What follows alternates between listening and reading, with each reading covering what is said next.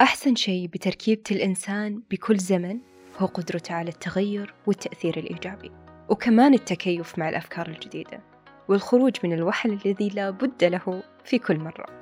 بس معضلته في كل مرحلة مع إدراك الأشياء اللي أصلا تحتاج أنها تتغير وتصير عليها صيانة عميقة. من أجمل اللحظات بالحياة لحظة الإدراك حتى لو الشيء بديهي بس خذ منك سنوات وسنوات إنك تستوعبه. المهم إنك أدركته.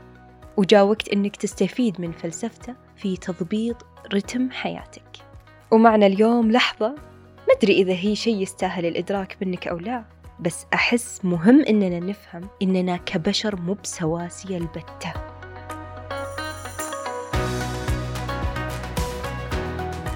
أخذني الحماس ونسيت أسلم عليكم. حياكم الله مستمعين فصول محتوايز. العائلة القريبة اللي تتقاسم معنا الفلسفة والتساؤلات من حلقة لحلقة.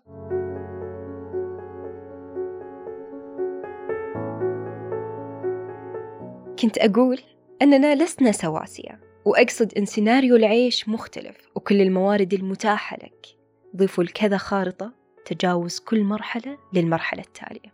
كذا الله شاء وهذه طبيعة الحياة. وعليك إنك تتقبلها حتى لو ما تميزت باليسر.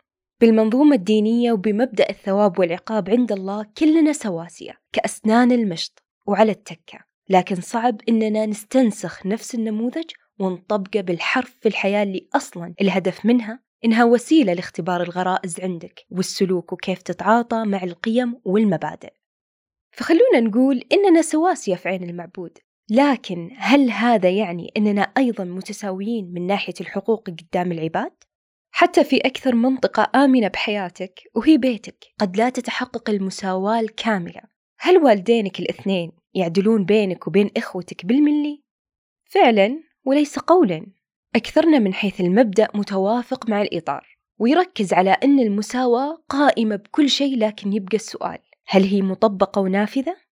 كل يوم تطلع فيه الشمس تولد في جوانا عشرات الاهتمامات وعشرات القرارات والمقاومة للتحديات ولكن مع حلول ساعة الغروب قد لا نجد أي واحدة منها تنفذ وخذا وضعه في صفحة يومنا قبل أن تطوى. يجي الوعي اللي يشتغل عليه بعضنا مع ذاته لتحسين الصورة.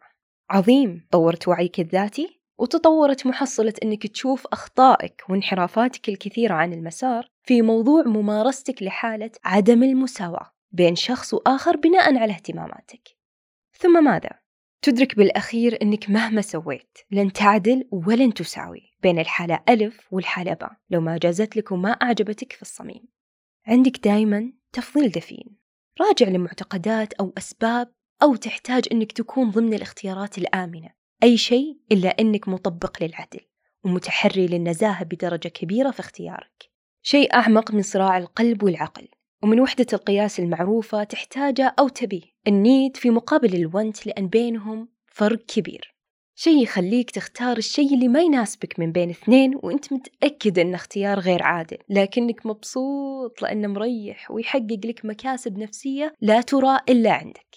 بالضبط. زي سالفة تملك شيء أعلى من إمكانياتك الحالية بس لأنه ترند. وعدم حيازته بيخليك برا السرب. إنك تتسلف عشان تصيف لأن وقت السفر وأجواء البحر وآخر همك إن هالسنة وضعك المالي زفت والحالة مطفر هل القرار كان عادل بالنسبة لروحك اللي بعد الرجعة راح تتكبد عناء التسديد؟ وتصحى من الوهم وألبوم الصور الحلوة على الله يعين ودين؟ في فلسفة رايقة لو فهمناها بنرتاح كثير من الشعور بأننا في عالم تنافسي قوي وشديد القسوة على اللي يؤمنون بأن من حق كل إنسان أن يحصل على نصيب من المساواة مع غيره. تقول الفلسفة: افهم إحداثياتك، افهم ذاتك، وبعدين اشتغل على أنها ما تتأثر بأي ظلم مهما كان الحجم، لأن ترى ما يفرق، قليلة مثل كثيرة. إذا أنت عزيزي المستمع وعزيزتي المستمعة، أساس هذه التجربة ومربطها أن العمل على الشيء اللي ضمن صلاحياتك أكثر فائدة من العمل على شيء مالك يد فيه ما حد يقدر يغير السنن الكونية ولا القوانين. وحتى لو أنت من المغيرين وال change makers كم يبغى لك من الزمان أنك توصل لهدفك. بالجهة المقابلة أنا أقدر أغير طبيعتي كإنسان. بالتصالح مع الحالة اللي أحس فيها أني ما خذيت نصيبي وأشعر فيها بالغبنة من شيء خالف هواي. يعني مثلا لو توك تتوظف بعد مرور بلجنة مقابلات وظيفية صعبة وشفتهم دققوا على كل شيء في العملية حتى توفقت وفزت بالوظيفة بشق النفس. وشوي بعد أسبوعين يتعين موظف جديد ما عنده بزعمك ربع إمكانياتك ولا شهادة زي الناس ولا لغة وبتستغرب طبعا. وبتفكر مرة ومرتين ليش استقعدوا لي ومشوا له. وبتدور على أعذار يمكن مو بهم نفسهم يطلعون أجل راتبه بيكون أقل مني ويطلع متوظف بباكج يفوق حقك وبامتيازات بعد وتبتل تسأل وتنصدم من الحقائق.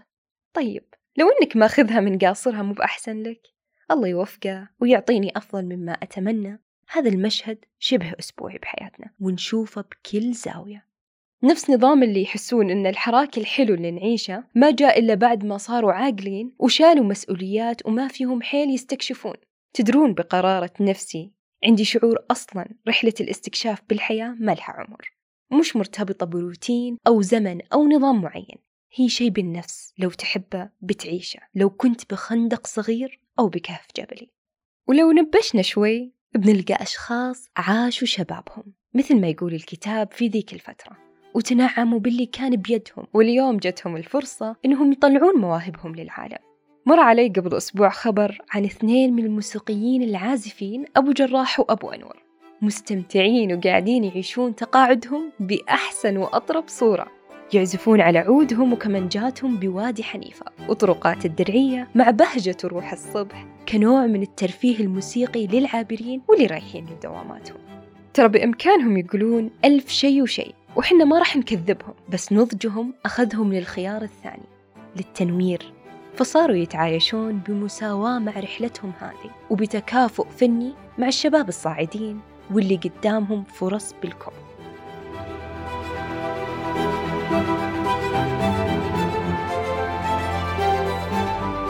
أتوقع كذا الصورة صارت واضحة وبكل مرحلة من حياتنا بنقابل بعض الطقوس الضبابية اللي تحتاج إنك ما تفرط الكثير من الوقت لفهم غموضها فهي كذا جبلت على النكد. بس لا تستقبله أنت. وبكذا تنتهي الحلقة. يا رب إنها تكون فاصلة ملهمة لأي أحد محتاج يسمع هذا النوع من الكلام هالوقت. اصنعوا قيمتكم بنفسكم وخلكم مرتاحين مع عطايا الله الكريمة.